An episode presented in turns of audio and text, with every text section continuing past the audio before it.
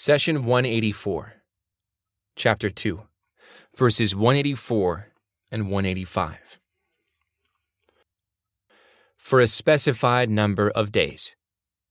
But any of you who are ill or on a journey should fast a number of other days.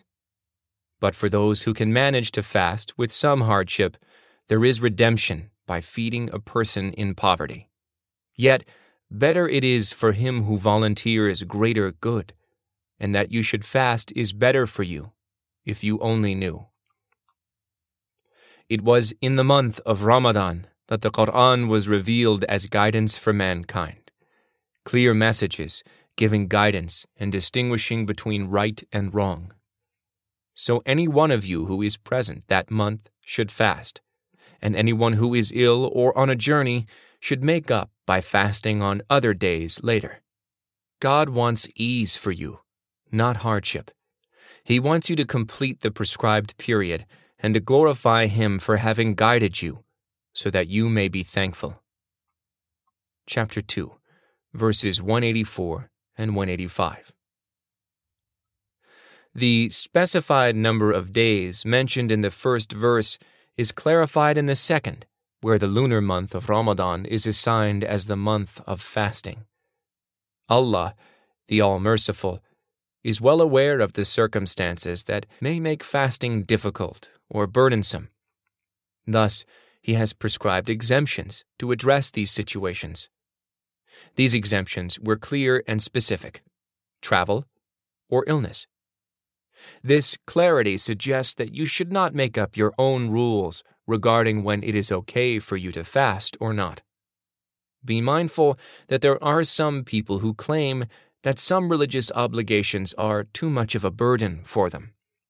They point to verses such as this one as an excuse to their shortcomings and procrastination.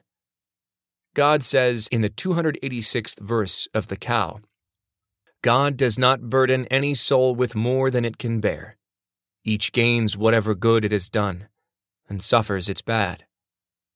Chapter 2, verse 286. Some people misinterpret this verse for their own benefit. They think that it is up to them to decide what they can bear and what they are not able to do. When they are faced with a religious obligation that they like, they do it. When they are faced with a religious duty that is tough or inconvenient, such as fasting long summer days, they say, We are not obligated to do it, because God does not burden any soul with more than it can bear. In other words, they want to be the judge of which of God's commands applies to them. The truth is exactly the opposite. Allah is the best judge and has absolute knowledge of what you and I are able to do. So when Allah assigns a duty to you, then rest assured that it is well within your ability, because God does not burden any soul with more than it can bear. So, do not excuse yourself from fasting because you think that in this modern and fast paced world you are too busy, or your job does not allow you to skip meals. Keep in mind that these duties have been assigned by Allah. He is well aware of what all generations, from the time of Adam until the day of judgment, are capable of doing. In fact, the evidence of God's mercy and knowledge is clear in the verses under study. God says, So any one of you who is present that month should fast, and anyone who is ill or on a journey should make up by fasting on other days later. The word ill is not specific.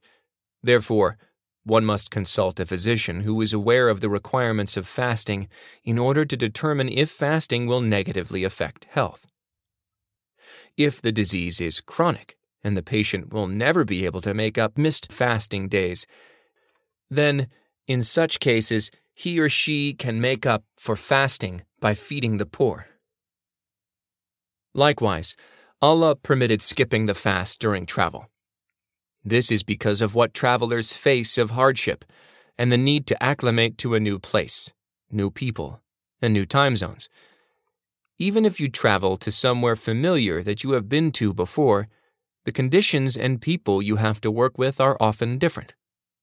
Here again, there are some who argue that travel in our time is totally different from those in the olden days. We have cars, planes, and comfortable hotel accommodations. Sadly, those who argue about fasting during travel want to prevent people from skipping the fast. In other words, they want to disallow what Allah, the All Merciful, had permitted. We answer that God's legislation of permits makes them legal religious obligations. Allah says, And whoever is ill or on a journey, then an equal number of other days, indicating that traveling is enough reason for not fasting, regardless of hardship.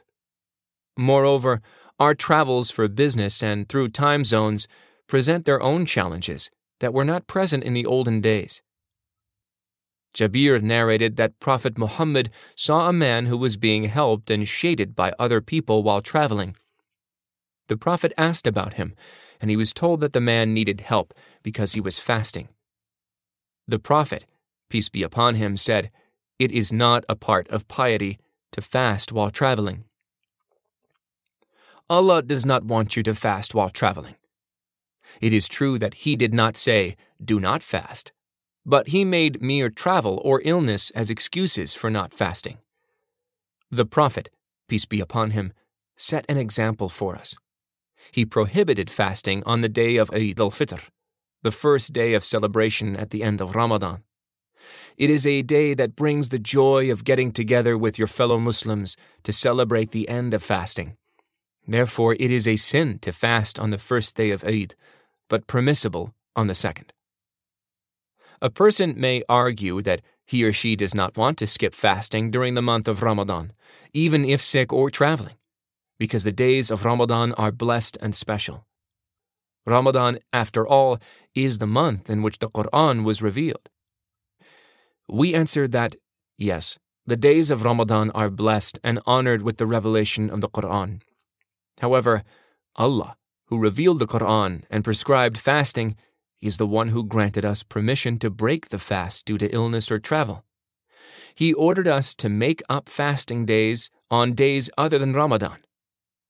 Allah is the merciful, the all capable, will reward you for the days you make up the fast just as He rewards you for the special and blessed days of Ramadan. Moreover, the phrase, and anyone who is ill or on a journey should make up days by fasting on other days later, did not specify whether the person was fasting or not. Rather, the verse stated that whoever is traveling or ill should make up the days regardless.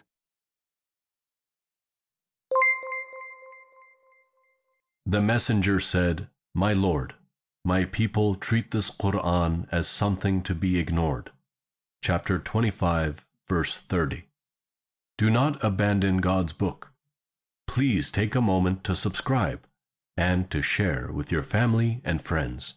Visit us at www.qurangarden.com.